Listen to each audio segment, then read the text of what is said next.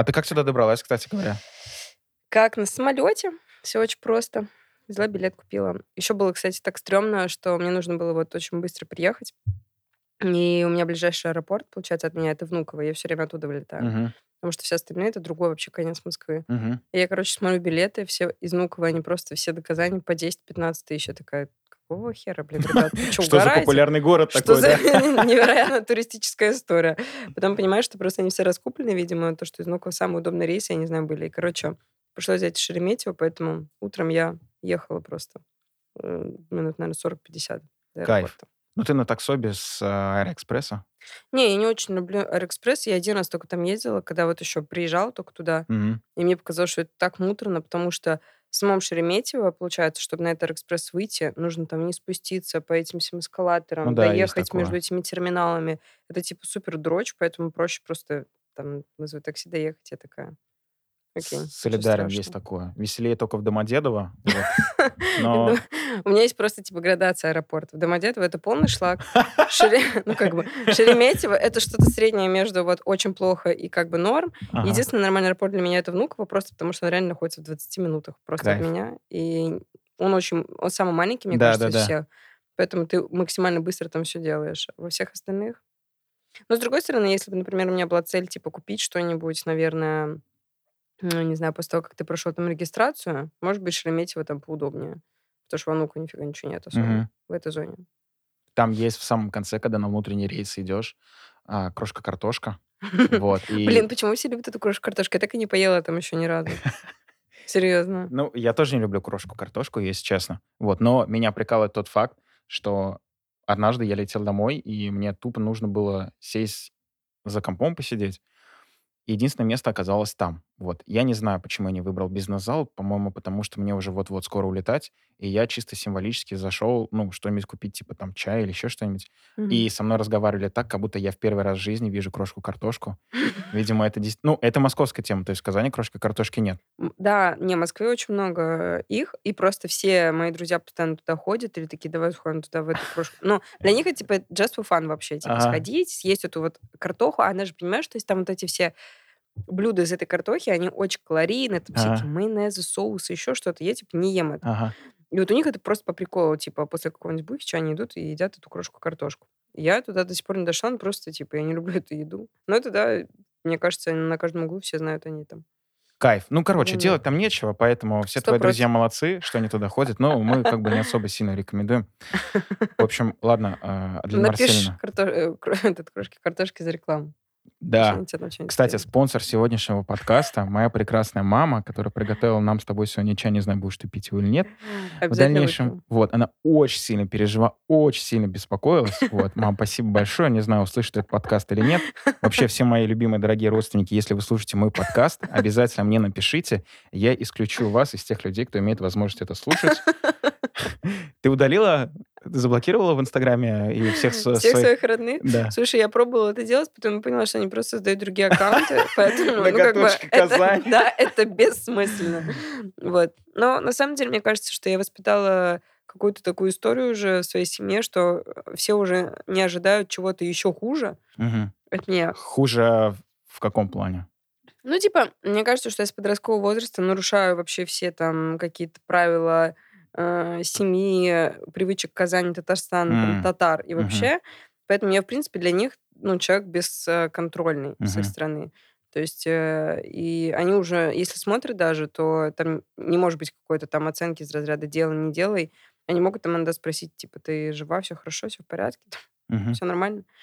Ну, все на этом. Поэтому мне, в принципе, что они смотрят, ну, пусть смотрят. Ну, ты единственное игноришь их длительное время, чтобы они начали переживать, а потом только пишешь, да-да-да, все в порядке, все хорошо. Не, на самом деле, у меня есть, знаешь, такая отмазка, когда мне каждый раз э, там Даника или там мама или тетя, кто угодно, говоришь, типа, что ты не звонишь или ты пропала. Я говорю, ну, у меня просто такой возраст, у меня много работы, я делаю очень, у меня очень много задач, я все их решаю, поэтому, извините, как бы я занята. Мгм. Конечно же, у меня бывают дни, когда я ни хера не делаю, туплю, и, в принципе, ничего, ну, как бы сложного в этот момент. Это тоже ты- работа И да, по восстановлению это просто себя. часть работы Да. необходимая. Вот, поэтому, в принципе, возможность в это время им позвонить есть.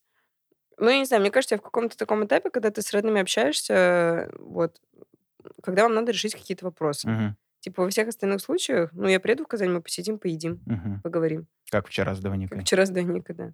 Но это был час токсика. Да? Это был час токсика. Я еле выдержала, если честно. А картошка была? Картошку, она, она, она, она сделала рыбу, ну, вот эту красную, э, короче, и картошку. И на рыбу я еще была согласна. Говорю, окей, давай съем рыбу, а картошку, ну, я просто не ем ее. Я говорю, я не буду есть картошку. Она и так уже, и сяк. Уже мне в тарелку положил, ешь, ешь. Я говорю, «Не, я не буду есть. Я говорю, что, Мгм. Что за приколы вообще? Мгм. Так что картошка осталась несъеденной. Эх, И даже у Доники она не съедена. эх. Ну, респект тебе за Выдержку. способность, да, к сопротивлению картофеля, тем более от Доминики.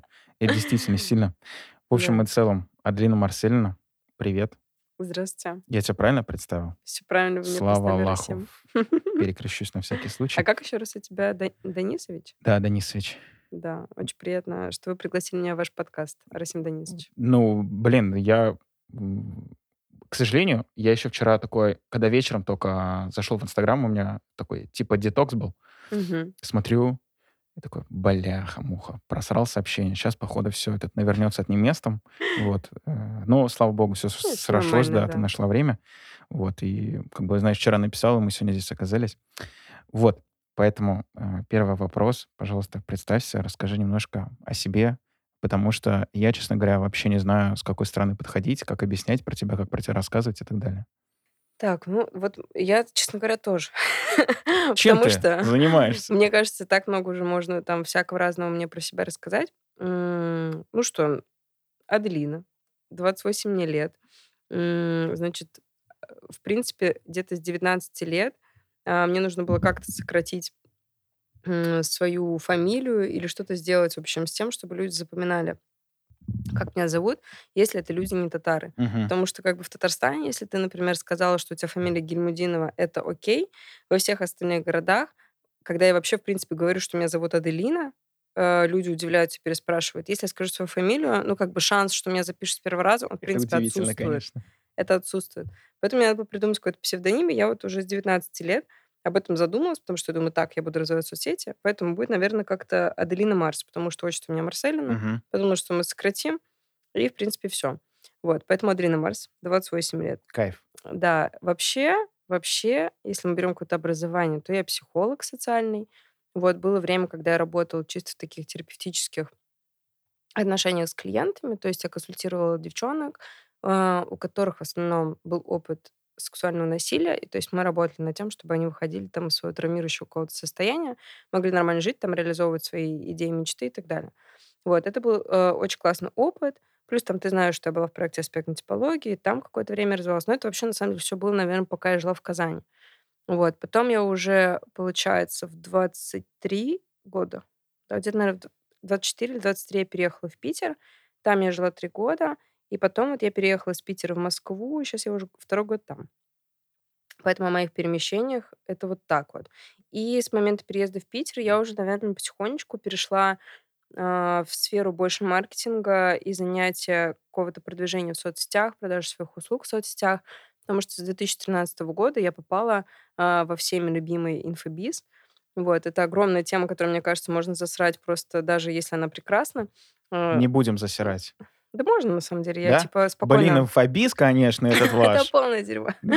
На самом деле я вообще спокойно отношусь там как и к хейту, так и к чему угодно. Респект. Но вот, да, я типа с 2013 года в это попала, поэтому я действительно видела очень разные моменты, которые в инфобизе проходили. Если мне скажешь любое дерьмо, я скажу, ну, в целом, да, это есть. Мгм. Вот. А, Но при этом там есть классные возможности и позитивные стороны, которые можно использовать, если ты не тупой и, Мгм. ну, типа, что-то шаришь. Вот. А попала я в инфобиз как раз в 2013 году. Это было в Казани. Я пришла на мероприятие «Бизнес молодости» тогда, а потом было второе мероприятие. Я пришла к Антону Бритве, был такой проект «Спарта». И я пришла на выступление. Там мы познакомились там с моим молодым человеком будущим, э, уже бывшим, к счастью. Как в песне Егора Крида Да. и господина Тернового. Это твой будущий бывший. Да, именно так. Вот. И с тех пор, в принципе, я попала в эту вот нишу. Что такое продавать э, информацию, свои услуги, свои продукты и так далее. Это вот коротко обо мне. Живу в Москве, занимаюсь маркетингом, продажами, контентом, создаю вирусные всякие ролики в ТикТоке. Вот. 28 лет, социальный психолог. Кайф. Разведена. Звучит как хорошее описание в Тиндере. Но ведь его, блядь, сука, тоже нет уже, получается, все. А сейчас тогда что делать? Куда нырять? И в ВК знакомства сидеть? Слушай, на самом деле, это прикольная очень тема. За все мое сидение в Тиндере у меня с Тиндера никаких отношений не было. Максимум у меня были какие-то интрижки, но, в принципе, я как бы с этим туда и шла. И вообще, когда я первый раз зареглась в Тиндере, это было, когда вот я жила в Питере, и я тогда только вот развелась, и я начала учить английский, и у меня, короче, была задача, типа, знакомиться с парнями только с иностранцами, чтобы практиковать свой английский. Вау. Потому что я поняла, короче, что а, мне говорили, да нахер это делать в Тиндере, есть такие приложения, в которых ты регаешься, ты там общаешься. И я поняла, что в этих приложениях сидят не турки, а арабы, у которых у одних у всех тоже дурацкий английский, и наша как бы практика вообще не практика. Мне кажется, турки, арабы еще в Инстаграме сидят, поэтому там Ну. вот это приложение для них. Вот. И понимаешь, то есть я понимаю, что там никакой практики в этом приложении не будет. Ходить постоянно на типа speaking club'ы в Питере тоже не всегда удобно, они всегда собираются, это только оффлайн.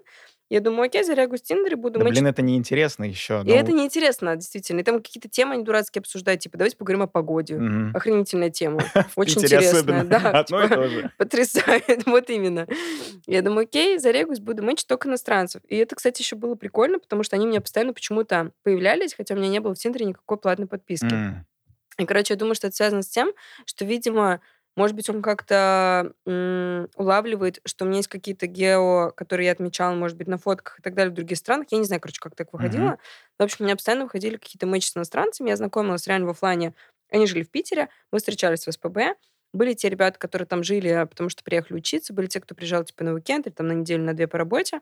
Вот мы встречались, общались, я реально практиковала свой английский. Э, вот там с итальянцем, с африканцем у нас был, с греком, с албанцем один раз каким-то я встретила, сходила на свиданку. В общем, это довольно было интересно. А, Но у меня ничего серьезного не было с Тиндера. И, в принципе, такой задачи, наверное, там особо не стояло. Пожалуй, единственное что-то серьезное, что я могла подумать, что может в Тиндере начаться, это вот уже в этом году в Москве. Но в. Питере, короче, там какой-то вообще отдельный вайб был. Вот. А, И когда Тиндер сейчас закрыли, все таки и капец, где знакомиться? Я думаю, а то до А этого... до Тиндера вы- никак. Да, вы просто типа... Спроси у бабули своей, вот где она именно. познакомилась. А еще, типа, все... э, До, а до этого все ныли, что в Тиндере ничего нормального нет. Ну, то есть это, типа, вот эта типичная человеческая история. Вот. Но прикольная тема. Мне, короче, как раз до приезда сейчас в Казань а, написала девочка, мы с ней пообщались, знакомая. Она говорит, Тиндер ушел, я решила сделать прикольное оффлайн мероприятие в Москве. Мгм. Типа на, у нее план на 80 человек сделать и в полностью 50 на 50. То есть будет 40 там мальчиков и 40 девочек в offline'е на большом мероприятии, и типа оно будет посвящено знакомству. И она назвала его не Тиндер. Прикольно. Вот. И, ну, судя по тому, что она там рассказала, как все будет выглядеть, вы- ну, действительно, довольно стоящая идея. Вот, поэтому мне кажется, что это первый момент. Ну, ходить на какие-то дейтинг, типа, оффлайны. Второе, мне кажется, что вот это было старо как мир, если, типа, ты как-то занимаешься предпринимательской деятельностью, либо ты развиваешься в онлайне, ну, короче, ты такой, типа, современный, не работающий в найме человек, Мгм. а, то точно самое классное знакомство это на разных мероприятиях и нетворкингах, особенно есть возможность познакомиться с теми, кто являются спикерами Мгм. на этих конференциях, потому что в основном ну, это люди, э, ну, там тупые тоже есть, но их меньше. Вот, плюс-минус у вас есть хоть какие-то схожие интересы, если это твоя история. Вот. А, Ну и как-то можно там законнектиться, как минимум в рабочих вопросах, как максимум иногда в романтических. Я знаю много девчонок, парней, которые, в принципе, с этой целью ходят. Кайф. Вот. Ну, еще, конечно же, можно пойти лепить э, горшки из глины на мастер-классах. И там тоже знакомиться с кем-то, если это ваш интерес. Это отсылаясь на тот фильм Да-да-да. «Привидение». Ни разу не лепил. Единственное, по интересам, где я не рекомендую знакомиться, это спортзалы, потому что вот у меня регулярно эта история есть э, с подкатами тренеров и просто разных мужиков в спортзале. Не знаю, как это у других девочек К происходит. тебе. Да. Не знаю, как это у других девчонок происходит, но меня это дико на самом деле бесит, потому что я реально прихожу в зал, потому что мне нужно потренироваться, и я максимально сосредоточена на тренировке. И когда какой-то чел сначала 20 минут ошивается около меня, на меня смотрит, а потом все-таки собирается с духом, решается подойти познакомиться, отвлекает меня, мне нужно снять поц, чтобы услышать его невероятную высокоинтеллектуальную речь. Я открою, он говорит, привет. Я такая, классно отвлек меня. Очень интересно, говорю, привет. Можно, говорит, с тобой познакомиться? Я говорю, нет. Ну все, как бы. Он такой, в принципе, диалог закончен. И, знаешь, они все задают вопрос, почему? Я думаю, ну что вот это за вопрос? Я говорю, потому что я в зале не знакомлюсь, я в зале занимаюсь. Ну, ты, говорит, оставь номер, мы потом познакомимся. Я говорю, не надо, ну, нет, просто не хочу, все. Ну, то есть, не знаю, может быть, там адреналин вырабатывается, как-то я вообще там не расположена к знакомствам. В общем, мне кажется, что зал — дурацкое место для знакомств. Кайф. Точнее, не кайф, Да. но кайф, что такой ответ. А удалось застать Тиндер в Москве? Да, я вот, получается, когда только переехала, э, я тоже активно начала им пользоваться. У меня были свидания с мальчиками э, из Тиндера в Москве. И Тиндер Тоже Мос- англоговорящими? Или Нет, уже... там, там уже все, я закрыла этот вопрос, э, насытилась, так скажем, всеми этими свиданками. И тоже в какой-то момент мне с ними стало неинтересно. Английский я особо практиковала.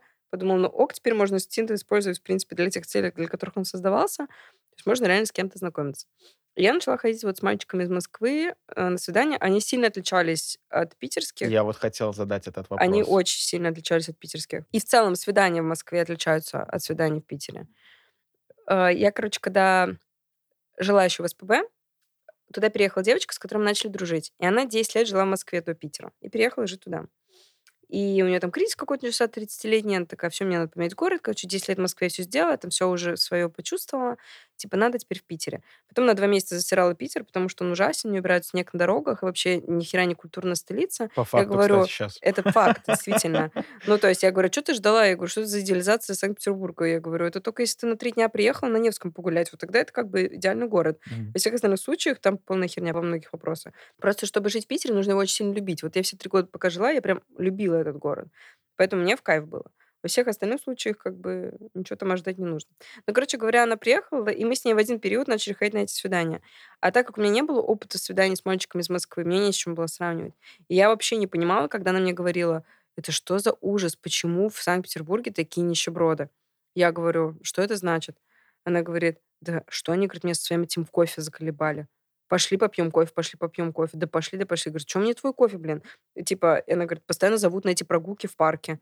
Она говорит, мне что, 14 лет? А я такая сижу и слушаю, думаю, норма... ну, типа, в моей голове в тот момент, я думаю, ну, это же романтично. Ну, и что на первом свидании действительно, вот, ну, типа, погулять, попить кофе, пообщаться, почему бы и нет? Вот. А потом, э, вот когда я уже переехала в Москву, начала ходить на свидание там, я поняла, в чем разница.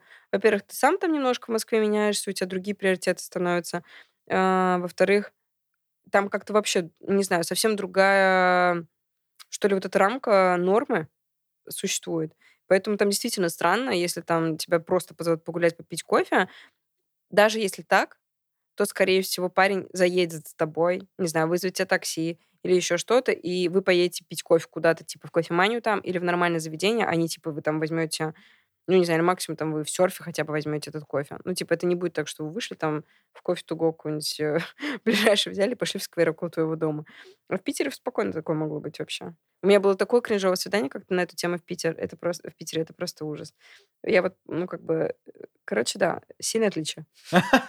Не будешь делиться. Пропустим этот момент. Но она просто долгая. Я могу вкратце, типа, сказать какие-то пару моментов, э, которые, ну, Ну, вот вы чтоб- были ко- с кофе в парке. Ну, почти, ну, почти, понимаешь? Э, Короче, назову пару моментов, просто чтобы всем было понятно, что это реально э, кринж. В общем, мальчик позвал меня на свидание, а русский, я уже тогда вот, типа, с иностранцем находилась, думаю, все, можно с русским тоже походить. И, значит, э, он говорит, куда ты хочешь пойти? Я говорю, не знаю, говорю, давай попьем кофе. Я ему говорю. Он говорит, «А, давай схо- сходим, поедим эклеров. Это было так странно. Ну, то есть я подумала, эклеры, ну, как минимум, это необычно. Именно что так. И я говорю, окей, но есть проблема, я не ем сахар.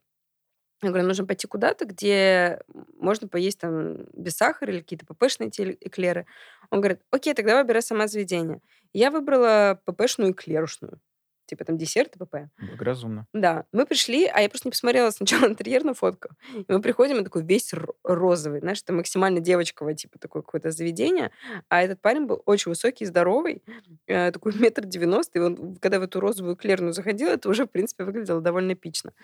Ну, все, мы там сидели, короче, он заказал мне один эклер, потом он пил только воду, он себе вообще ничего не заказал. Потом я ему сказала, что я проголодалась, хочу покушать. Он сказал, хорошо. Еще три часа мы ходили по улице, я терпела. Я говорю, я уже очень сильно устала и очень сильно хочу кушать. Говорю, давай, пожалуйста, куда-нибудь зайдем. Он говорит, «Мгм, смотри, а, а ты знаешь, что тут есть магазин продуктовый вот рядом? Давай зайдем туда. Я вообще его не поняла. Я говорю, что ты хочешь в этом магазине продуктовом купить? Ну, типа, он как это себе представляет, что мы сейчас колбасу купим, я буду с докторской чисто по Невскому идти или что, я не понимаю. Ну, то есть у меня вообще как бы в голове э, отсутствовала вот эта система его невероятная, которую он придумал. Я говорю, ну хорошо, зайдем. Давай, я говорю, ты попить хочешь купить или что? Ну, то есть там ресторан, дофига, мы шли на Невском, понимаешь? И вот, и он такой говорит, ну, давай зайдем. И он там реально себе купил какую-то шоколадку или еще что-то, он все еще идет по этой улице. То есть уже идет там четвертый час, и чувствую, что мой живот уже урчит настолько, что я не могу больше это терпеть. Я говорю, слушай, знаешь, я очень сильно устала, поэтому я поеду. Я сама вызвала себе такси, ну, короче, да, приехала.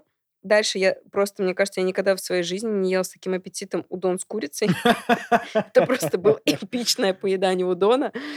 Съела его, выкурила кальян и думаю, это было самое ужасное свидание. И в этот момент он мне пишет, боже, это было такое прекрасное свидание, мне так понравилось проводить время. Давай сходим еще раз на следующее. А я, конечно же, решила, что я не пойду с ним, но мне все еще было интересно, типа, какое он предполагает должно быть второе свидание. И знаешь, что он мне говорит? А еще, кстати, на самом свидании он мне сказал, что он бедный, снимает э, какую-то комнату в квартире в Девяткино, ну, типа, в Питере Девяткино, это жопа. Это как, mm-hmm. это как замкадом почти в Москве. Ну, mm-hmm. то есть это вообще вот как бы жопа. Mm-hmm. А, и он там снимает комнату. Потом mm-hmm. еще фотку мне это показала. Там вот эта комната с бабушкой. Ну, короче, все ужасно, да? Не розовая. Ну, вообще не розовая. И, и вообще, в принципе, ни о чем.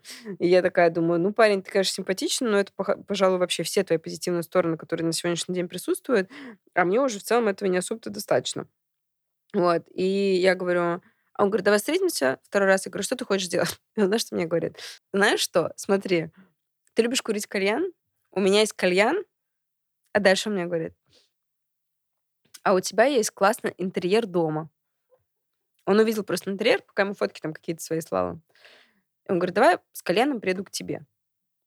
Я думаю, вот это свидание, вот это вот ухаживание, вот это я понимаю сервис просто, знаешь, там. Вот. С доставкой ну, общем, на дом? С доставкой, да. А потом я говорю, нет, такой вариант не подойдет. Я говорю, есть еще варианты.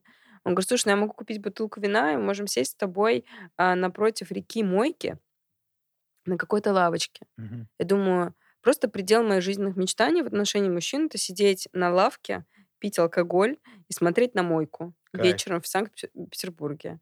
И я думаю, я не знаю, ну, типа, что с тобой не так? Вот коротко о, о всяком... Ну, естественно, я никуда не пошла. В общем, это было реально кринжовое такое свидание. Прекрасно. Просто, блин, оно настолько ужасно, что прекрасно, я могу сказать. Зато он стихи мне писал, Да? понимаешь? Блин, кайф. Высокохудожественное. Я ему еще потом сказала, ничего не получится. Он говорит, подумай, ты так много теряешь. Я думаю, господи, как много я потеряла. Сколько я могу еще написать тебе стихотворений, да? Это же можно будет потом Он может думать, что, я их продавать буду. Да, да, да, да, да. Себе авторство забрать, получается. Но с москвичами не так. А, слушай, в Москве тоже есть э, и альфонсы, и бедные парни и так далее.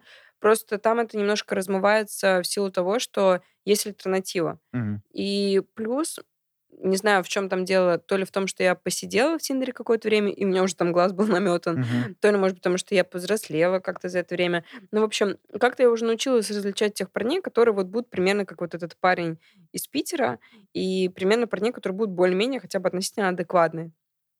Я представляю, в твоей голове уже есть градация. То есть имя его от Да. 1 до 10, вот этот чувак. Ну, примерно так. Или у нас, например, есть какие-то там с подружками, когда э, мы там идем на какое-то свидание, Мгм. раньше это было там, ты скидываешь, типа, какие-то фотки этого парня, и у нас, ну, как бы все уже сразу такие, это вот этот, это вот такой, это вот секой, а понятно, это вот для этого. И там все говорят, ну, типа, это для того, чтобы потрахаться, там, это для того, чтобы вот это, а ну, этот вроде ничего такой, нормальный.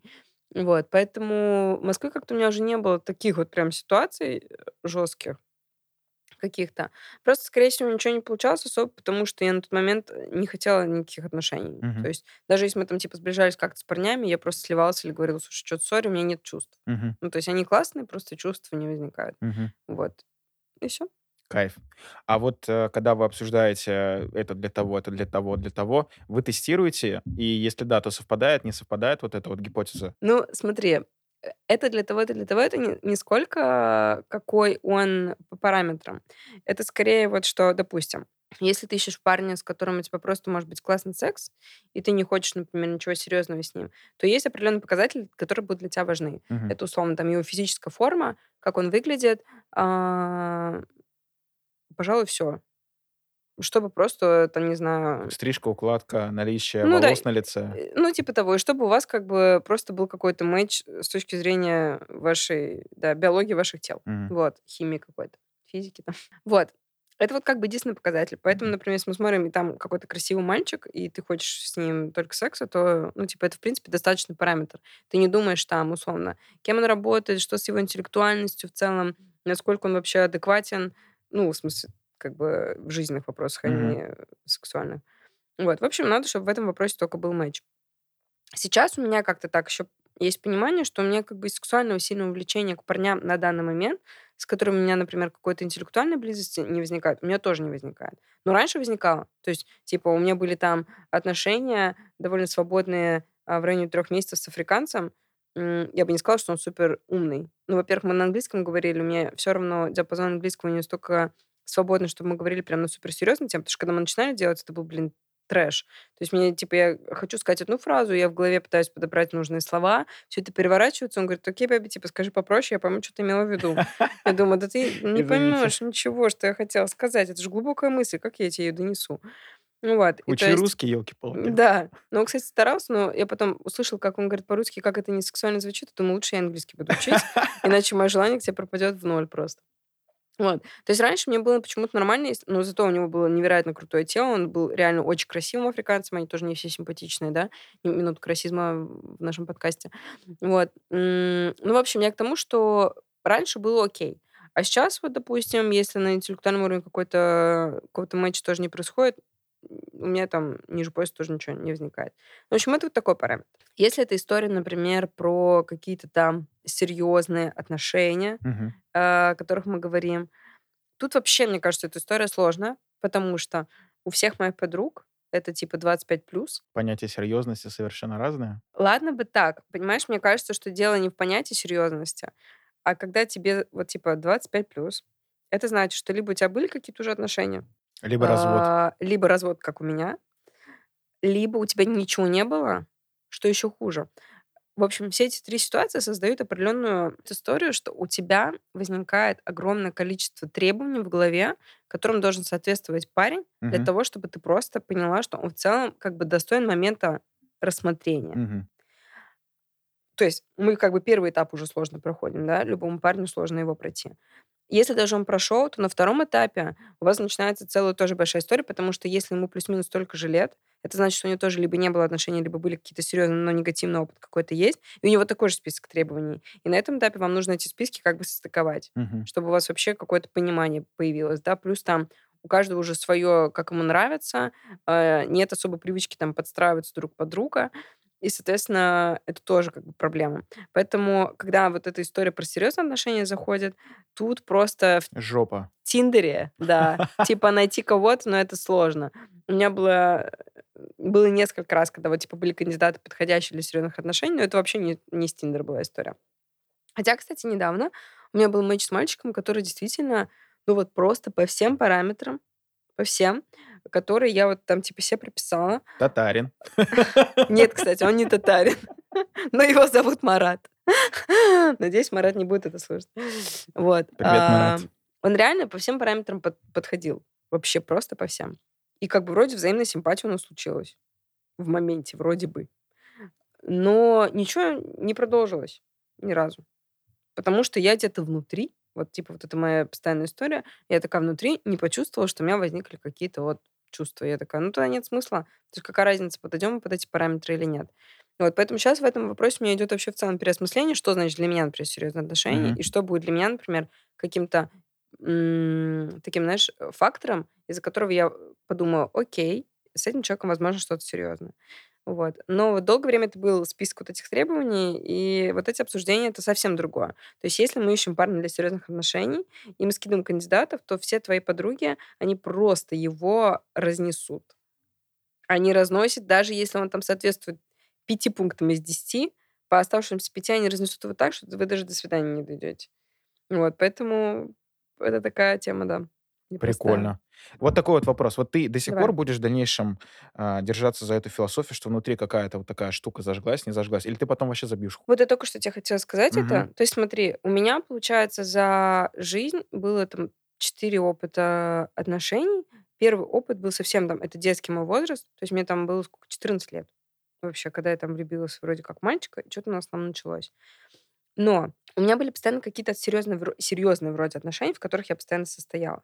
Но у меня не возникало каких-то суперсильных чувств к этим парням. И, по сути, единственный парень, к которому у меня возникли какие-то очень сильные чувства, это вот был мой бывший муж. Мгм. И это было основанием, а, на фоне которого а, я вообще, в принципе, ну, как бы заключила с ним брак. Мгм. Зашла с ним в отношения. И после развода, например, я очень сильно более рационально начала смотреть на мужчин, как бы мне казалось в тот момент. То есть я начала оценивать очень многие моменты.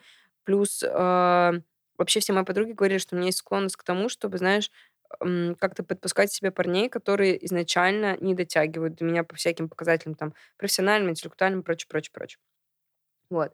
И я так стала делать. И, и в какой-то момент, то есть поняла, что я над этим поработала, и у меня как сейчас это модно говорить, э, в том же инфобизе в Инстаграме, в моем поле Мгм. начали появляться э, мужчины, которые в целом соответствуют всем моим критериям. Мгм. Но у меня не возникло никакого желания с ними ничего образовывать. Мгм. И в этот, этот момент был типа одновременно легким разочарованием, потому что я подумала, что, ну, то есть я много чего делала или размышляла, а по сути говоря, это, в принципе-то, все равно не главный фактор что все, конечно же, не зря, потому что я много что там, типа, поняла в этом процессе проработки себя и так далее. Вот. Но я для себя внутренне просто определила, что в моем случае, если мы подходим идеально с человеком, но у меня с ним нет чувств, у меня к нему нет чувств, для меня это абсолютно бессмысленное отношение. У меня есть, понимаешь, тут, типа, каждой девушке, мне кажется, нужно изначально очень честно внутренне определить свои приоритеты. И это приоритеты, которые должны исходить из твоего, как бы, действительно твоего внутреннего я, а не я, там, которая мама тебе сказала, или подружки, или еще что-то, а прямо твое. Потому что у меня есть подруги, например, которым вот эти чувства, они на самом деле, им по чесноку не так они сильно важны. Они действительно будут себя гораздо круче, классно, а, более чувствовать в отношениях, если, например, там муж будет соответствовать каким-то их требованиям из разряда, у него будет э, финансовая обеспеченность, он будет, например, дарить ей подарки, там, не знаю, слушать ее, там, уважать, типа, соблюдать ее личные границы. И это будет достаточным реально основанием для того, чтобы вступить с ним в серьезные отношения. Но если у нее там не будет чувств, она готова вот, типа, пофиг на это, да. В моем случае, то ли я отбитая в этом плане такая, да, в каком-то смысле, то ли что, но я просто э, не могу делать в этой жизни что-то, что, типа, для меня лично внутренне не имеет смысла. Я просто калюсь с этого ужасно. И если у меня нет чувств к человеку, это теряет для меня смысл. И у меня ощущение, что я трачу время в этих отношениях. Потому что у меня были довольно долгие отношения в Казани, четырехлетние, где у меня не было этой дикой влюбленности, и они были, знаешь, типа идеальные. То есть соблюдение личных границ, я там в этих отношениях типа выросла, ла-ла-ла, бла-бла-бла. И что? Я последние два года в этих отношениях просто страдала. Мне казалось, что я просто в какой-то, ну, типа, что я там делаю вообще? Потому что у меня просто не было чувств человеку, и я оставалась там из-за того, что мне казалось, мне говорили, психологии тогда. Ты хочешь убежать из этих отношений, потому что у тебя травма отвергнута, потому что ты боишься близости. Да, ну, типа, я поняла, что это все фигня. Можно объяснить что угодно 10 тысяч раз, но если ты не чувствуешь, если я не чувствую к человеку чему, ну, что-то, то все. Нам не, мне не нужны с ним отношения. Это мой приоритет. Поэтому я думаю, что да, я, не, ну, я уже ничего не загадываю, потому что я меняюсь, и у меня каждый раз что-то новое происходит. Но в моем понимании сейчас я вот как была, там, кто меня знает много лет, вот довольно романтичная натура, на самом деле, внутри, типа, с точки зрения отношений. Так, мне кажется, всю жизнь я и останусь. Что вот, типа, вот если возникнут чувства, то я вот могу окунуться в это, даже если это выглядит максимально дебильно, э, ну, как бы, с первого взгляда. А если нет, и все идеально, то нет. Но не вино на лавочке у мойки.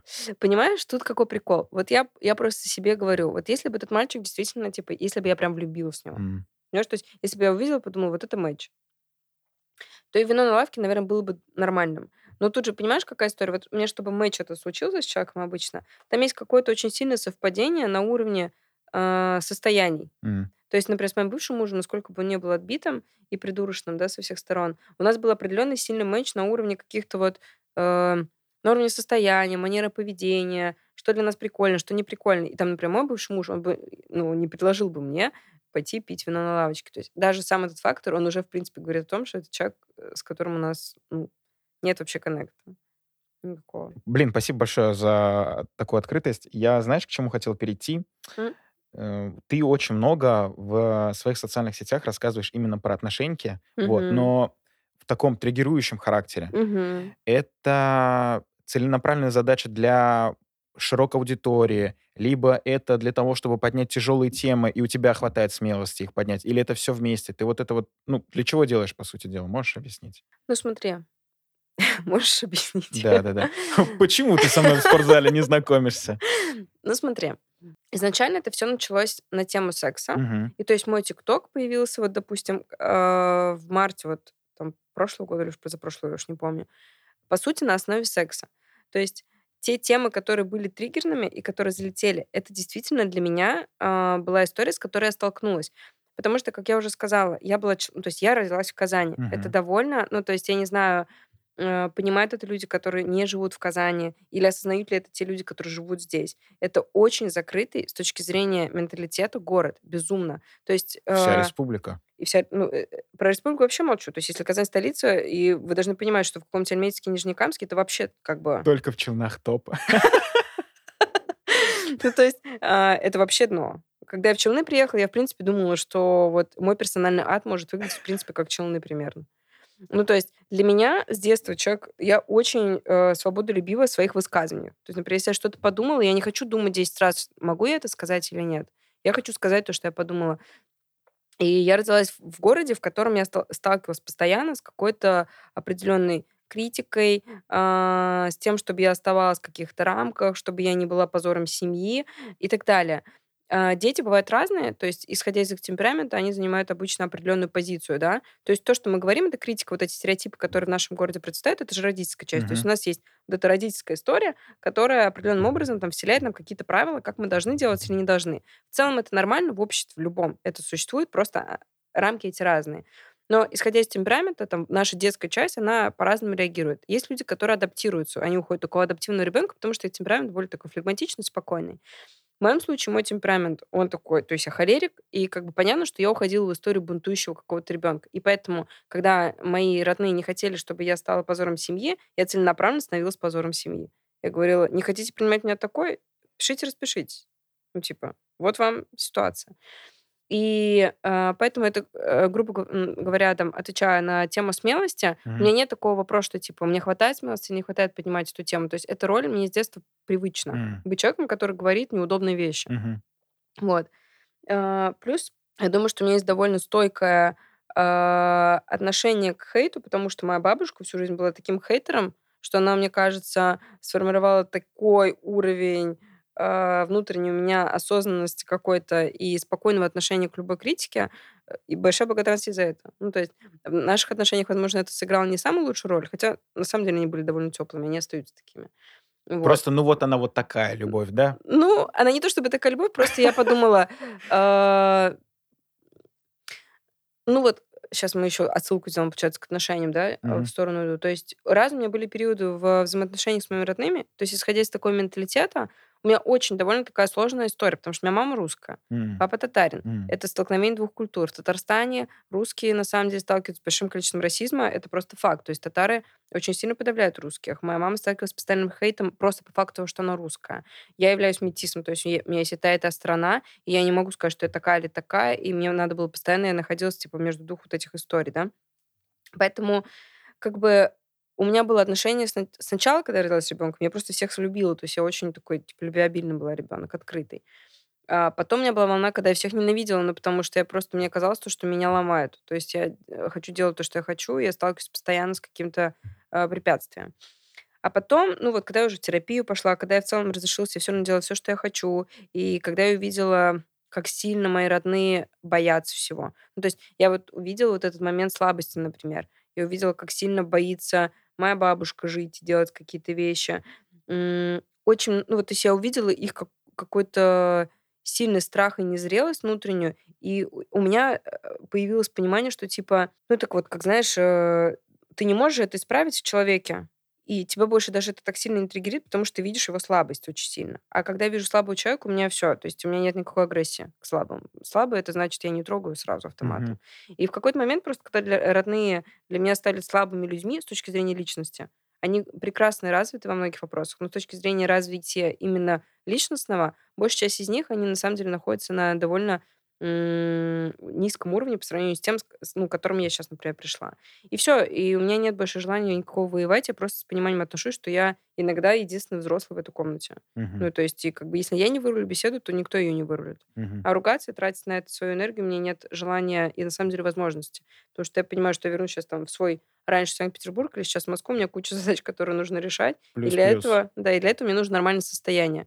И типа нет смысла сейчас ссориться с бабушкой выяснять что-то, потому что всё, к чему это приведет, это к отсутствию моей энергии. Это всё. Вот. Это, к слову, к этому. Короче, возвращаясь к теме "Тиктока", видео, э, отношений и так далее. И, э, я поняла вот какой момент. Как бы в Казани я долгое время была таким вот бунтарем. То Мгм. есть я говорила то, что хочу, делала. И во всех, мне кажется, учебных заведениях, в которых я, а, училась, все воспринимали меня так. Мы же ну, вот с тобой вместе учились в банковской школе. Это Да. было так смешно. Я, короче, когда поступала на социального психолога, я пошла за дипломом. Что я его потеряла, мне надо было типа, справку из архива, короче, взять. Мгм. И я захожу, а там же, типа, новая форма у них стала, какой-то другой колледж, Мгм. но часть этот, Преподаватель преподавателей, они осталась. остались. И охранник вот этот мой любимый, который, короче, там сидел, я постоянно забывала этот студенческий. И мне казалось почему-то, что меня все забыли уже, на самом типа, много лет уже прошло, когда ты пришла. И понимаешь, я захожу, и охранник с порога говорит: "Ты что здесь делаешь? Мгм. Привет". И все вот, типа, меня помнят, и и я вообще офигела, потому что мне казалось, что в те годы я вот, ну, мне мне казалось, что я так не запомнилась. А все запомнили меня вот как такого, типа, бунтующего довольно, а, подростка, но при этом творческого, такого проявленного и так далее. Но когда я переехала в Питер, а, я увидела, что значит быть продуктом татарской культуры. Потому что я поняла, что я продукт татарской культуры. То есть даже русские, которые живут в Татарстане, являются реально продуктом татарской культуры и татарского менталитета. Вполне возможно. Это просто так было жестко. Ну, то есть уровень моей свободы с точки зрения проявленности, он просто стремился в преисподнюю куда-то. Мгм. Ну, то есть я понимала, что в Питере по сравнению с людьми я, э, ну, как сказать, я невероятно в больших рамках нахожусь касательно своего внешнего вида, например, касательно того, что мне можно делать, а что мне нельзя делать, а, как выстраивать сексуальную жизнь. То есть, а, я столкнулась с тем, что в своей типа свободе в Казани я на самом деле, ну, не такая уж и свободная, а, например, если мы смотрим про Питер, да. Мгм. И там я вот как бы, мне кажется, училась раскрываться как-то творчески. То есть я поняла, что все вокруг меня ходят с татуировками, я могу больше ся в этом, например, не ограничивать. Или что я не обязана соответствовать, например, образу красивой, суперухоженной девушки. Мне не обязательно постоянно ходить на каблуках, носить сексуальные платья, а, краситься, а, бояться выйти ненакрашенной из дома, быть с идеально уложенными ногтями, волосами и так далее. И большая часть девушек, которые я щас вижу в Казани, до сих пор соответствуют этому. И на самом деле это очень обидно, и неприятно это видеть. Объясню свою позицию. Например, я щас сижу в платье, я на каблуках. Но я понимаю то, что сейчас это, например, то, как я выгляжу, из своего выбора, потому что я делаю это из св своего внутреннего состояния. Мгм. Потому что до этого у меня уже был этап, когда я гоняла и в кроссовках, и в худи, и вообще во всем, что я ну, чём я хочу, да. А на том этапе, когда я жила в Казани, ходила вот на таких огроменных каблуках, в этих платьях и так далее, это было потому, что я должна была соответствовать некоторым рамкам того общества, в котором я росла. Были девочки, которые так се одевались, девочки еще между собой постоянно конкурировали, оценивали. В общем, все прелести татарского менталитета. И Вот. женская И конкуренция. женской конкуренции, да. А в Татарстане вообще отдельная. Ну, то есть, э, то, что касается женской истории, это вообще очень много всего того, что я увидела в Москве и, а, в Питере в жизни, что тоже очень сильно отличается от ис истории в Казани. Вот. И, э, значит я постоянно была в этих серьезных отношениях. И когда я приехала в Питер, я же приехала со своим, типа, мужем Мгм. туда уже, да. И я опять была в серьезных отношениях. И мы развелись, когда я жила в Питере. И у меня наконец-то наступил этот этап. Получается, мы расстались, Мгм. и я одна оказываюсь в городе, а, свободном. Ну, то есть Санкт-Петербург максимально свободен, свободнее, чем Москва в некоторых вопросах. То есть М.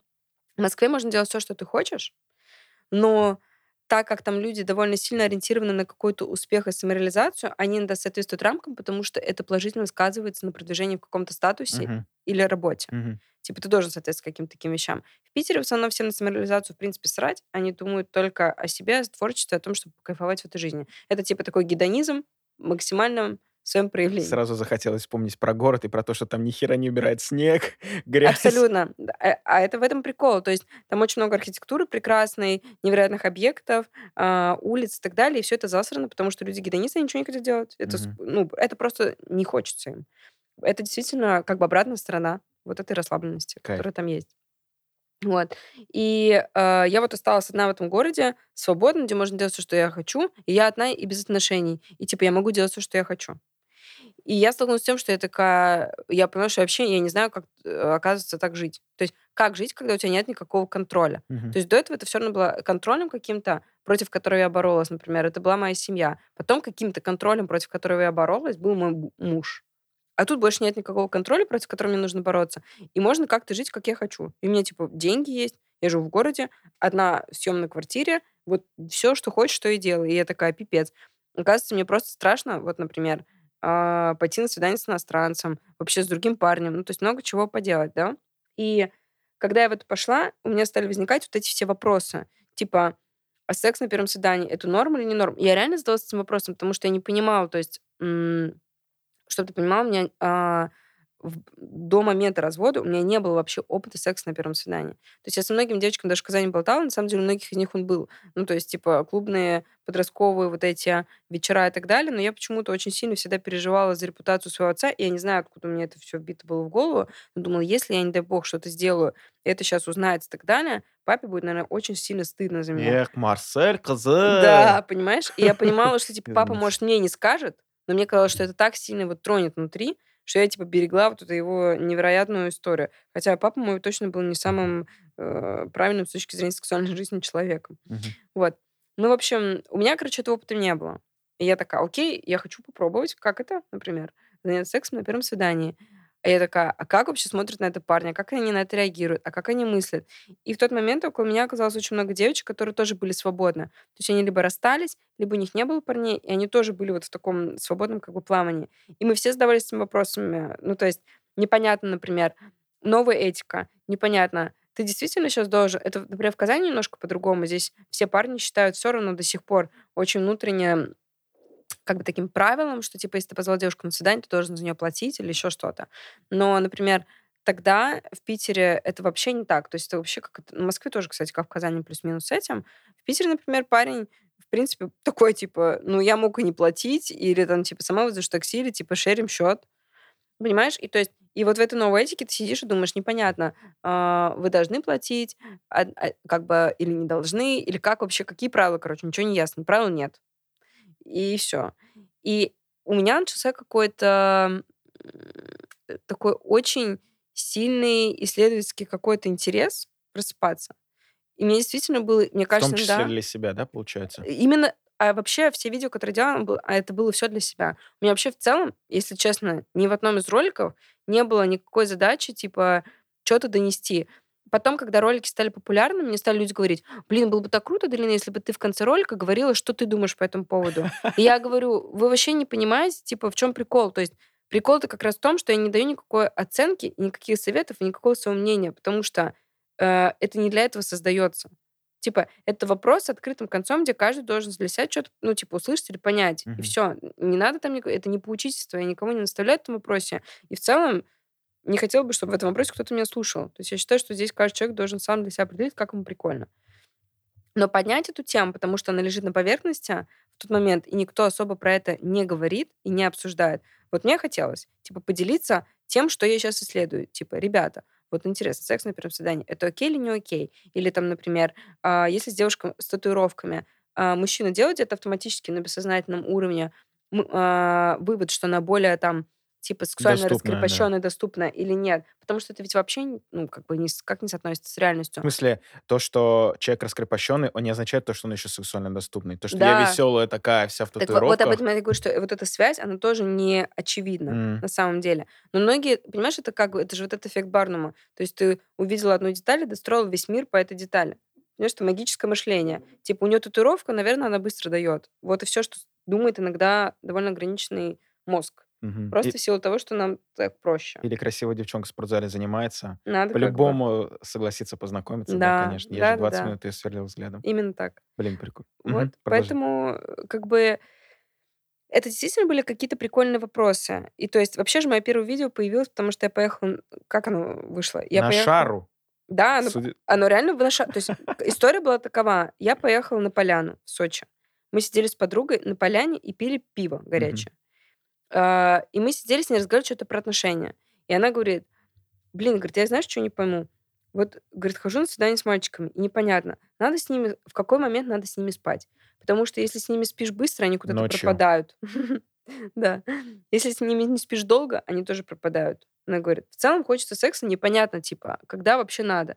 Я, короче, сижу, и у меня, я понимаю, что у меня рождается ответ, как у психолога, что, типа, ты должна думать не об этом, ты должна думать о самодовольстве. Ну, вот это все, да, типа, все наши эти правила невероятно осознанной личности, Душно- личной границы, духота вот душноты. да. да. А я такая думаю, вот что ей сейчас дадут мои советы? От слова ничего они ей не дадут. Во-первых, потому что я женщина. Как я могу ответить, в принципе, на вопрос касательно мужского мышления, если я женщина? Даже если прочитаю куча, куча э, информации, мой мозг, он просто не мужской. Я не способна сгенерировать этот ответ. Вторая мысль, что типа, ну и что, что мы все не знаем, что ли? Что мы должны э, заниматься сексом там, когда мы хотим? Но отношения это в любом случае про двоих. То есть, насколько бы ты не был осознан своими личными границами и так далее, ты в любом случае находишься как и в состоянии э, полной, да, как это, автономности. Вот. Мгм. То есть ты как находишься в состоянии автономности, так и в состоянии зависимости. Это как бы есть да, взаимозависимые отношения адекватные. И поэтому, конечно же, у нас есть потребность нравиться партнеру, который нам нравится. И мы будем так или иначе сверять свои действия с его реакцией. И поэтому девочки так или иначе задаются этим вопросом. И сколько бы психологов им не сказали о том, что нужно думать только о своем желании, а, где-то на каком-то уровне, именно на том, где мы хотим понравиться партнеру, мы будем задаваться этим вопросом. И я такая, ну, надо спросить парней тогда, потому что я не парень. И мы тогда вот сидели в этом баре, там сидело этих пять парней. И я просто к ним подошла и записала это видео. Я вообще думала это сначала просто в Reels, типа, выкинуть. Я даже не знала, я, типа, сделаю видео из этого или нет. Я просто думала, что я запишу ей это и покажу, типа, давай посмотрим, что они ответят. Это было вообще just for fun. А, а она э, занимается там, она менеджер блогеров, занимается там рекламой и так далее. Она говорит, Аделина, это видео просто топ выложить, типа, это в ТикТок, потому что ты созда... Она мне все это время говорила, что я создана для ТикТока. Я говорю, что это просто срань, и я не буду этим заниматься. Она говорит, ты создана для ТикТока, и выложи это в Reels, выложи это в ТикТок. А, Я такая, просто fun. Я говорю, окей, выложу, ничего не про... Ну, типа, там никаких просмотров не будет. И это было вот первое видео, и оно сразу залетело. То есть я уже проснулась, там Да. было уже в районе 30 тысяч, получается. И все, и оно дальше начало крутиться. Поэтому до сих пор даже, вот когда, например, я работаю с людьми по созданию контента рилсов, я всегда им доношу эту историю, они каждый раз говорят, как сделать видео, которое залетит, как сделать видео, которое залетит. Я вот, ну, как бы всегда честно говорю, если вы подходите с этим подходом, у вас ничего, скорее всего, не залетит. Потому что люди любят смотреть контент, который интересный. Не который продающий, а который интересный. А, И если вы не умеете создавать интересный контент, ваши рилсы залетать не будут. Для того, чтобы создавать его интересно, вам должно быть интересно делать этот контент, это первое. Второе, вы должны чувствовать, что витает в целом, типа, в обществе, как фоновый вопрос, который никто не озвучил. Если ты это делаешь, естественно, это залетает на массы. Поэтому вот эти мои истории про отношения, они вот так начались. Про секс и про отношения. Это все в целом э, то, что происходит у меня где-то в голове, что я там осмысляю, что думаю и так далее. Помимо этого всего, конечно же, я, в принципе, довольно провокационный такой, провокативный человек. И иногда есть некоторые темы, которые, ну, типа, они меня не беспокоят. То есть я уже где-то внутри понимаю ответ на них. Но в некоторых темах я сталкиваюсь с настолько сильной зашоренностью людей, ну, типа, с Мгм. невероятной, что я просто чувствую себя иногда таким Джокером, который хочет поугарать. Ну, то есть это, типа, супер стереотип, и мне иногда интересно вкинуть и посмотреть, ну, типа, как это все растормошит людей, и насколько там будет много мнений. Мгм. Потому что на моих роликах, если зайти в комментарии, люди срутся между Мгм. собой невероятно. Там в районе полутора тысяч комментариев, и в этих комментариях просто 200-300 людей, они рассираются, они говорят, что они полное говно. То есть Мгм. чего только нет. А ты просто задал вопрос, типа, секс на первом свидании ок или не ок. И Мгм. когда я вижу вот эти вещи, для меня это интересно с точки зрения исследования, потому что я думаю, что эти люди, когда они увидят, что а, есть четыре условно мнения, которые одновременно с невероятной уверенностью каждым человеком произносятся, что у них в голове появится идея, что значит нет, наверное, правильного ответа на какой-то вопрос. Мгм. Есть только твой ответ. Ну, просто если четыре человека суперуверенно говорят разные вещи, наверное, нет какого-то одного правила, которое ты должен использовать для своей жизни. Солидарен Вот. абсолютно. Поэтому вот мне нравится, наверное, делать вот эти ролики с этой целью больше. Кайф. Ты будешь продолжать? Ну, даже не продолжать, складывается впечатление, что ты возобновила это, как будто был какой-то перерыв, а сейчас это Да, да, да. возобновилось. Сейчас это возобновилось, потому что сейчас это уходит немножко в другую тему. То есть, если, когда все это начало, начиналось, я исследовала тему секса, то, если честно, в этом вопросе у меня больше нет э, вопросов, Мгм. как бы это ни звучало. Ну, то есть, мне в целом, знаешь, этот мир мне стал абсолютно Мгм, понятен. мгм. Потому что я поняла, что без разницы, когда будет секс, без разницы, что правильно, что неправильно, без разницы, что Компания подумает обо мне парень или еще что-то. Ну все, типа, все ясно. Я в целом буду делать просто все, что я хочу, и мне не обязательно об этом разговаривать с кем-то. Мгм. И если бы все в целом к этому пришли, наверное, было бы прикольно. Короче, эта Мгм. тема больше меня триггерит. Я не могу делать контент на то, что мне неинтересно. Мгм. Вот. Но мне стала, наверное, интересна тема а, сейчас моего вот этого плюс-минус поколения и того, как мы относимся к отношениям. Мгм. Потому что я нахожусь в окружении вот своих там друзей в Москве, моих питерских друзей и в Казани. Друзей это и мальчики, и И девочки. мальчики, и девочки, да. И я вижу разницу, например, между мальчиком и девочкой Казани, Питера и Москвы. Это первое. Это разные проблемы в этих городах. Да, у нас есть что-то, у всех там еще, конечно, у всех этих городов что-то общее. Падающий рубль. Извините, Это правда, это правда. То есть такой общий вайбок присутствует. А, но есть перекосы в зависимости от города в разные стороны немножко. И мне стало интересно, наверное, то, э, знаешь, как... Тут, наверное, и там, и там, на самом деле, я думаю, включалась вот эта история моего социального психолога. То есть я понимаю, что, в принципе, я вот как а, в этой сфере-то а, являюсь, да, как бы, ну, это моя профессия, да. Где бы я ни работала, так или иначе, она везде вот все равно имеет какой-то свой вес. И теперь мне вот интересно, как наше поколение в целом относится к отношениям, как мы видим, например, а, противоположный пол, что мы думаем об отношениях, как мы хотим их строить вообще, что поменялось, что все думают про новую этику. Потому что супер-супер много вопросов на эту тему возникло. Кто-то говорит, а, о господи, мы все должны быть феминистичны, никто не должен платить друг за друга.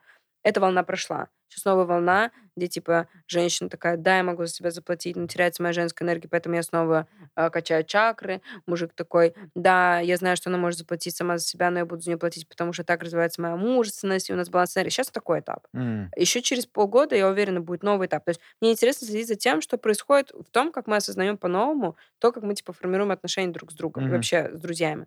И вот сейчас, наверное, контент, он такой больше в эту сторону идет. А как ты думаешь, это какой-то вот, ну, в рамках платежей, хотя бы банально поговорим, это какой-то точки уже конкретной придет, как итог? Или в каждом городе будет по-разному, везде будет по-разному? А, Смотри, вот то, что я вижу, допустим, сейчас по городам, да, и Давай. понятно, что есть много других городов, типа Ростов-на-Дону или Краснодар, например, Ну, там тоже какой-то свой вайбок. отношения не Да, но имеем. просто здесь как бы сложно уже что-то рассуждать, у меня нет опыта там жизни, допустим.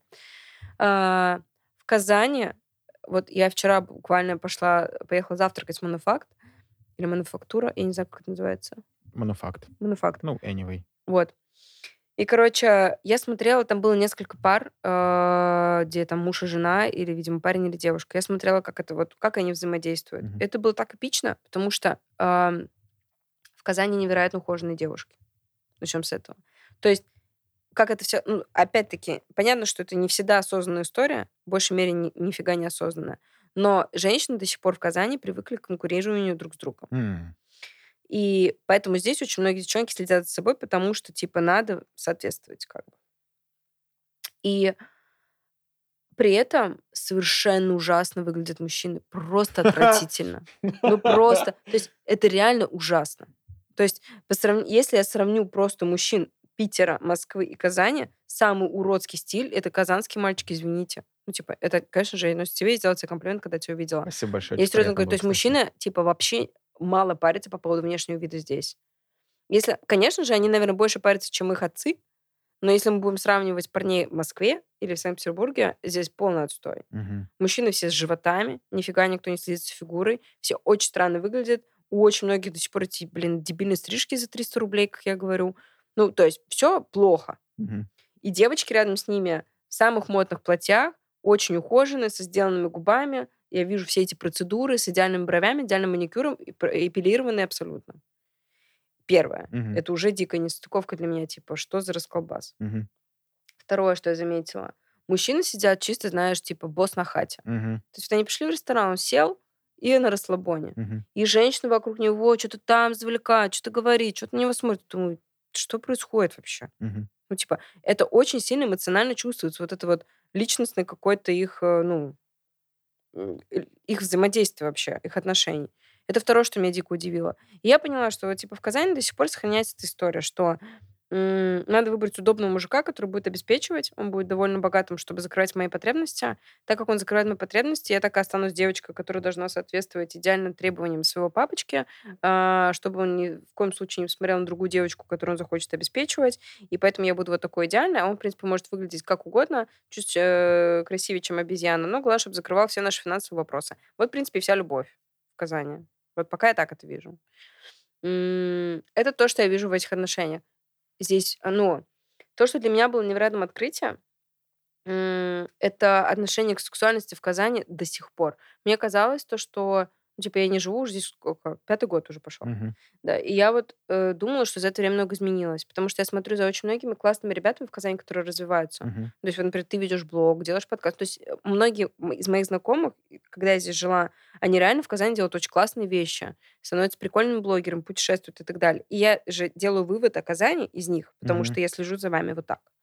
А мы на самом деле дисперсия. А, да, Отклонение. понимаешь? А я приехала, и я охерела. То есть я просто понимаю, что вот я иду в платье или в юбке, и я понимаю, что, например, там, вчера я была в юбке и в коротком топе. Ну, жарко было, типа, и мне прикольно, красиво, почему я не могу туда ходить? Мгм. И с этими своими татуировками. Я, на самом деле, вообще в обычной жизни, я уже даже забываю, что они есть. Они, то есть, уже, уже долгое время у меня. Мгм. И я вот иду по улице, и я понимаю вот это, ну, знаешь, э, что, во-первых, я как э, какая-то белая ворона еду, Мгм. короче. То есть это первый момент.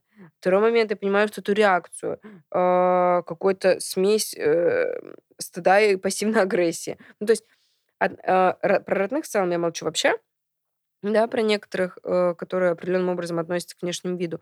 Ну, то есть в Казани все, что касается сексуальности, это еще просто плюс 100 к развитию должно произойти, чтобы мы вообще вышли хотя бы на уровень типа Питера, про Москву молчу. Мгм. Потому что, ну, в Москве э, этого, наоборот, слишком много. Я уже устаю от количества голых жоп и сисек. Мгм. Вот. А как бы, э, вот, это, наверное, другая история уже сейчас. Причем и женских, и, мужч... И женских, и мужских. мужских, абсолютно точно. Ну, то есть там тебе вообще ничего не удивит. Мне кажется, в какой-то момент там женщина пройдет просто с голым сосками по улице, в принципе, особо никто, типа, ну, прошла, прошла. Мгм. Наверное, снимает какой-нибудь пранк на видос.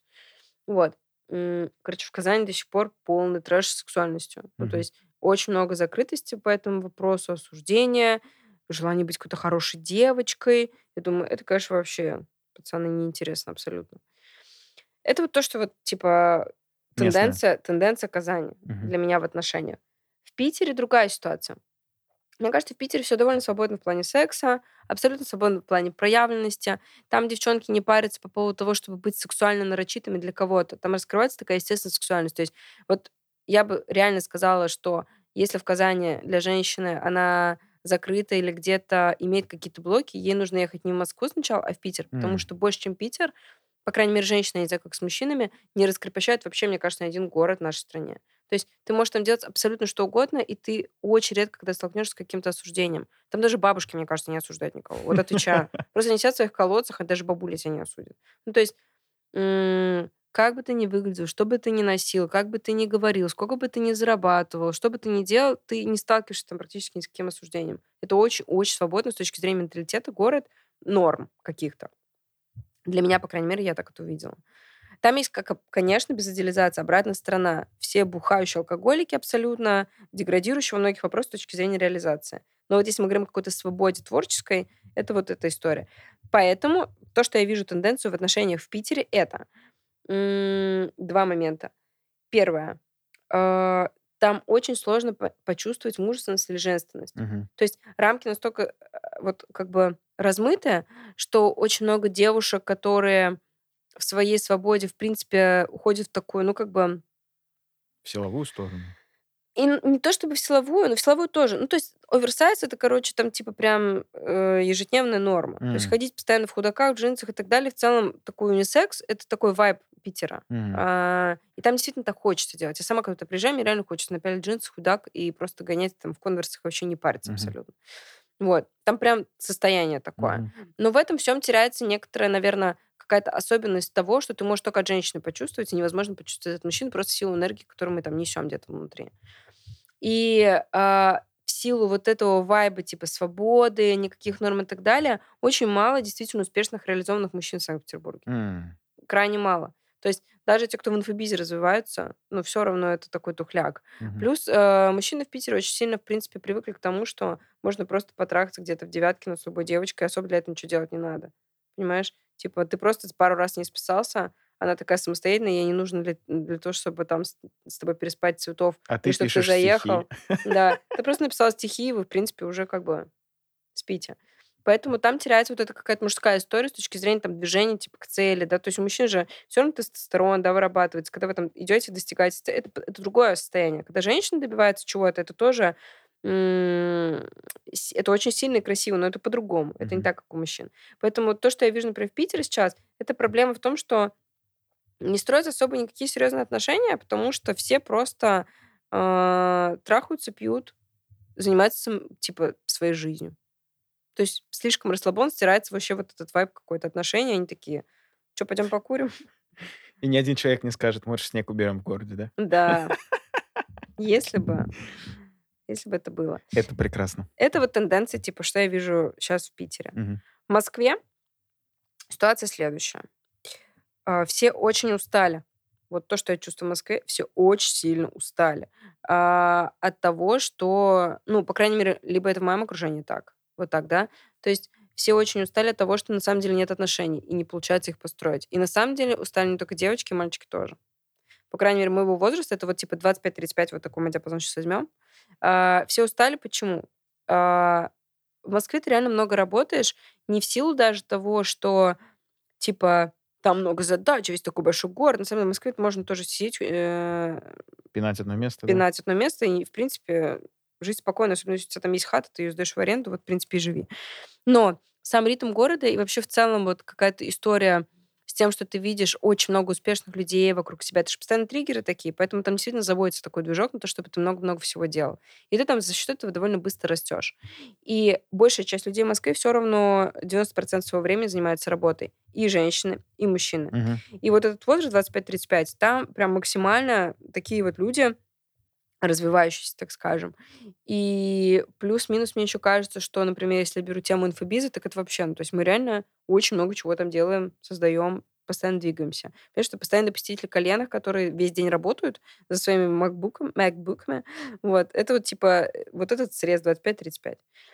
А, и повезло тем, кто когда-то переехал туда и поступил в универ, и там нашел свою студенческую любовь, и они так и вместе. Мгм. Есть такой процент ребят, вот они э, один раз образовали в то время отношения, и сейчас они каждый фигачит, строят семью, и у них не закры- уже закрыт этот вопрос Мгм. с семьей. Но все те, у кого э, по каким-то причинам это либо распалось, либо не получилось, сейчас случается такая ситуация. Уже мальчики в Казани, всем все равно заехать за тобой, заплатить по счету, купить тебе подарок и цветы. Все уже готовы это 10 тысяч раз сделать. У всех есть на это деньги. И все девочки, на самом деле, ну уж не настолько сильно зациклены на том, чтобы, типа, он прям подарил тебе все кучу подарков и так далее, потому что, на самом деле, тоже самой уже все нормально с бабками. Ты, главное, там, заедь за мной просто, чтобы, типа, я... Чтобы это выглядело так, что я девочка, а ты мальчик. Ну, типа, вот это соблюдение реверансов, короче. То есть все, в принципе, вот так вот, да? И при этом дикая усталость. Почему? Потому что слишком много разных мета-сообщений, что является нормой, Мгм. Поэтому ты делаешь какой-то вброс, она реагирует странно, он реагирует странно, потому что правила не ясны, мы запутались, это Мгм. первое. Второе, просто не получается влюбиться. То есть настолько, типа, вот если вы живете в разных концах Москвы, это уже прям проблема. Потому что вы договариваетесь о встрече, например, 4 дня. Ну, типа, это вот начинается вот эта какая-то фигня с откладыванием. Плюс ты где-то уже там привык быть один, это дискомфортно. Ты думаешь, ну, может, на эту Кажуховскую я послезавтра поеду с своей вернатки, понимаешь ли, да? И все как бы. Э, И все устали от того, что не получается влюбиться. Очень много работы. А когда очень много работы, это значит повышенный кортизол, пониженный эндорфин. Это значит, что отношений хочется еще больше. И не только потому, что хочешь здоровых отношений, потому что тебе просто ну, плохо иногда гормонально. Тебе Мгм. нужно, чтобы был какой-то человек, с которым у тебя окситоцинчик, эндорфинчик будет повышаться. И вот ты с этой потребностью типа выходишь, влюбиться не получается, это типа тотал разочарование. Плюс все эти тиндерские знакомства, где вы что-то там пробуете, сталкиваетесь с каким-то полным кринжом, думаешь, что это вообще за баба странная была, что это за мужик был непонятный. И думаешь, зачем я сейчас на это время буду тратить? У меня еще три проекта, которые горят, лучше я их доделаю, это эффективнее будет. И вот это вот типа общее состояние, куча работы, задач, этапов взросления, взрослой жизни, приближающегося кризиса 30 лет и отсутствие влюбленности, вот он создает какой-то, ну, типа, как мне кажется, на- именно в сфере отношений, тотальную усталость. Я сталкиваюсь с тем, что люди моего возраста пережили, типа, тот этап, который вот был у меня, когда они натрахались вот в этом формате секс one night stand. Это уже Мгм. реально никому не интересно. Типа, нет задача снять девчонку на ночь, и нет задача на- найти, типа, красивого парня, с которым ты потрахаешься и забудешь. Все очень сильно устали и насытились этим. Этого очень много, и это больше вообще ничего тебе не дарит. И тогда ты думаешь, лучше я, типа, дома передерну, потому что времени уйдет меньше, удовольствие, в принципе, примерно тоже. Секунд 14. А Да. тут, да, целая ночь. А тут целую ночь да, ехать до нее надо. Два часа ехать, два Да, через час эти туда, пробки, да? час обратно. Уже заколебешься ехать. Еще же надо что-то подарить, разговаривать с ней и с ним. Это А сильно. тут как бы нафига, да? И вот это тотальное такое, типа, ощущение какой-то пустоты, оно присутствует. Вот это то, что я вижу в Москве, например, как кризис такой какой-то определенный в отношениях, которые есть. Поэтому тенденции разные. Мне кажется, что самая большая острота вот этих норм, Мгм. все-таки, типа, что нормально, что нет, она все-таки присутствует в Казани и в Москве. В Питере как-то с этим свободнее. Мне кажется, им нужно не про нормы думать, да, а начать работать просто нормально как-то. И как-то думать о том, зачем им вообще семья и отношения. Что, в принципе, что-то строить — это тоже что-то нормальное. То есть не только э, заниматься гедонизмом. И с другую сторону, в такую, типа, более, наверное, взрослую, уходить от подростковой детской части. Вот. А, например, в Казани, мне кажется, эта история как раз-таки до сих пор это выходы из стереотипов. Ну, типа, Мгм. да, чуть воздуха. Ну, реально душно очень. Мгм. Просто пипец. В Москве это вот, типа, знаешь, когда, типа, все перепробовал, и что-то, короче, все не удовлетворено, и ты уже не знаешь, где все эти смыслы вообще. Ты потерял. Еще, понимаешь, там же в Москве там очень много ситуаций кринжовых, когда там кто-то кого-то дико кинул на бабки. То есть тебя, в принципе, уже ничего не удивляет. То есть у тебя происходит какой-то лютый кринж, ты такой, ну, как бы ок. Прохавал Да. жизнь. Ты такой, типа, завтра идешь работать, и, в принципе, думаешь, да у меня нет даже времени сейчас пострадать над этой херней, потому что у меня зум в 10. Слушай, это Надо опять выйти. возвращаемся к той реплике, идущего к реке. Мне этот мир уже абсолютно ясен. Понимаешь, абсолютно понятно. Да. Аделина Марсельевна, извини, пожалуйста, я вынужден сказать, что у нас время подходит к концу. Невероятно потрясающе, мне кажется, интересно. Мне было, по крайней мере. Мне абсолютно... э, у меня есть блиц-секция, если ты позволишь. Можно, можно да. отвечать не Сто обязательно процентов. коротенечко, но все равно. Сто процентов. А, Топ-3 локации для свиданий, ладно, так и быть, в Москве. Ух. Так, хорошо. Ну, куда ты ходила и тебе понравилось, куда бы ты хотела сходить. И, может быть, третий, например, какой формат просто вот предположительный. Мне очень нравится ресторан Sapiens.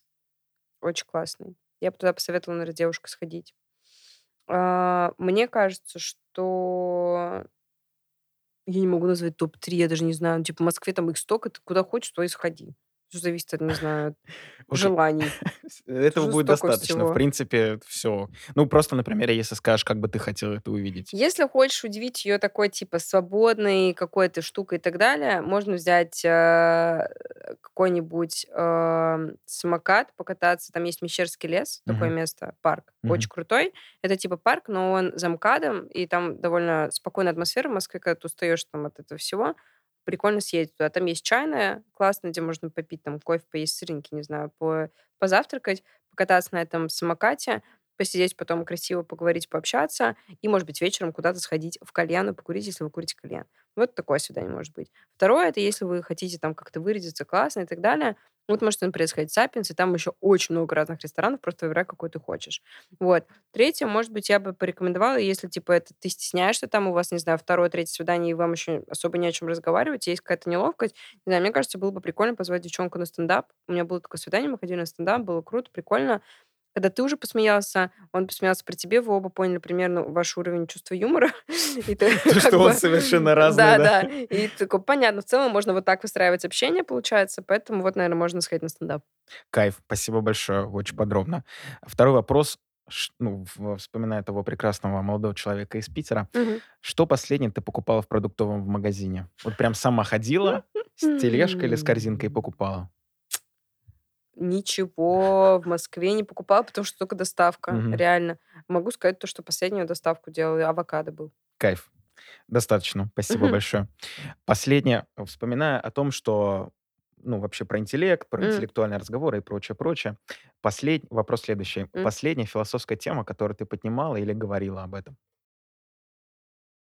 М, Вот буквально я делала видео в ГЭСе перед поездкой в Казань а, с парнем, и я спрашивала, типа, почему ты такой классно успешный, ну, реально там 33, все такое, почему ты классно успешный, почему ты не в отношениях? И, ну, как бы, вроде же все для этого есть. И он рассказывал свою историю. И то есть мы там обсуждали. Вот. Мне кажется, довольно философски получилось. Понял, спасибо большое. Четвертый вопрос, раз уж мы говорили про социальные сети. Можно ли вернуть ТикТок в России? А, Если у тебя сути, нет подруги в Казахстане. по сути, он и так присутствует, потому что если вы сейчас делаете видео в ТикТоке, то их могут видеть русскоязычные пользователи, которые М, находятся не в России, просто локально. мгм, То есть их не видит человек, который находится в России, но на самом деле есть такой мини-лайфхак. Типа, человек не увидит ваши новые видосы в ТикТоке, только если он зайдет через приложение. Но мгм, если он зайдет по ссылке через браузер, он мгм. будет видеть все ваши новые видосы. Поэтому, по сути, ТикТок в России не умер. Кайф. Спасибо большое. Так что все берите себе на вооружение. Да. Последний вопрос, самый традиционный, который есть в подкасте. Да. Чай с молоком или без? Без. А Почему? можно я хлюпну чай, который твоя Да, мама заварила, конечно. и Правда, он, наверное, попробую? остыл. Ничего страшного. Татары меня, конечно, не поймут, что я пью холодный чай, ничего поделать.